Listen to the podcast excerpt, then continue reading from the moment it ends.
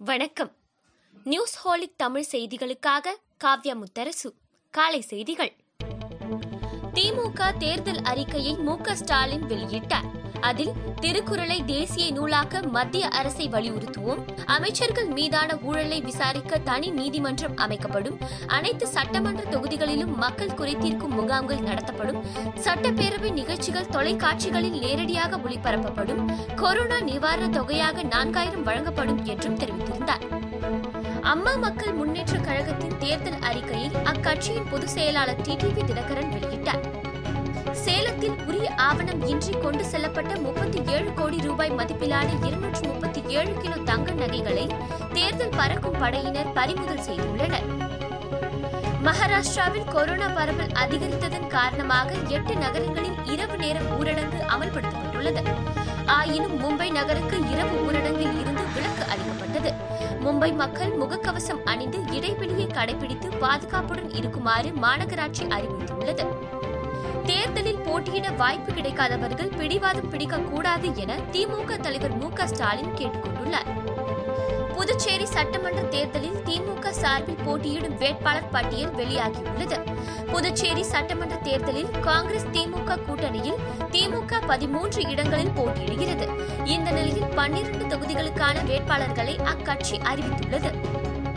அதிமுக வேட்பாளர்கள் அனைவரும் பெருவாரியான வாக்குகள் வித்தியாசத்தில் வெற்றி பெற வேண்டும் என முதலமைச்சர் எடப்பாடி பழனிசாமி கேட்டுக்கொண்டுள்ளார். பொறியியல் பட்டப்படிப்புக்கு விண்ணப்பிக்க பன்னிரெண்டாம் வகுப்பில் கணிதம் இயற்பியல் பயின்றிருப்பது கட்டாயம் அல்ல என்று அனைத்திந்திய தொழில்நுட்ப கல்விக்கான கவுன்சில் கையேட்டில் வெளியிட்ட அறிவிப்பை கடும் சர்ச்சை எழுந்ததால் அடுத்த சில மணி நேரங்களில் திரும்ப பெற்றுக்கொண்டது புதிய அறிக்கை ஒன்று ஓரிரு நாளில் வெளியாகும் என்று அதன் இணையதளத்தில் தெரிவிக்கப்பட்டுள்ளது. ஈரோடு மாவட்டம் சத்தியமங்கலத்தில் இருந்து வெளி மாவட்டங்களுக்கு வேலைக்கு செல்லும் தொழிலாளர்களுக்கு கொரோனா பரிசோதனை கட்டாயமாக்கப்பட்டுள்ளது. கொரோனா பரவலை கட்டுப்படுத்தும் முயற்சியாக திருமணம் மற்றும் பொது நிகழ்ச்சிகளில் பங்கேற்கும் நபர்களின் எண்ணிக்கையை குறைத்து கர்நாடக அரசு உத்தரவிட்டுள்ளது. முகேஷ் அம்பானி கார் மர்மம் தொடர்பான வழக்கில் மன்சுக் ஹிரேனின் உடல் கண்டெடுக்கப்பட்ட ஆற்றங்கரையில் தேசிய புலனாய்வு அமைப்பினர் நேரில் ஆய்வு செய்து விசாரணை மேற்கொண்டனர்.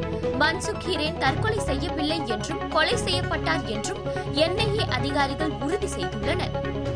மகாராஷ்டிரா மாநிலம் நாக்பூரில் வரும் திங்கட்கிழமை முதல் ஒரு வார காலம் முழு ஊரடங்கு கடைபிடிக்க உள்ள நிலையில் அங்குள்ள சந்தையில் இன்றியமையா பொருட்களை வாங்க மக்கள் கூட்டம் அலைமோதியது. சென்னையில் இருபத்தி இரண்டு கேரட் அணிகளும் தங்கம் விலை சவரனுக்கு நானூறு ரூபாய் உயர்ந்து முப்பத்து மூன்றாயிரத்து எண்ணூற்று நாற்பது ரூபாயாக உள்ளது. அடுத்த ஐந்து நாட்களுக்கு தமிழகம் புதுவை மற்றும் காரைக்காலில் பெரும்பாலும் வறண்ட வானிலையே நிலவும் என சென்னை வானிலை ஆய்வு மையம் தெரிவித்துள்ளது.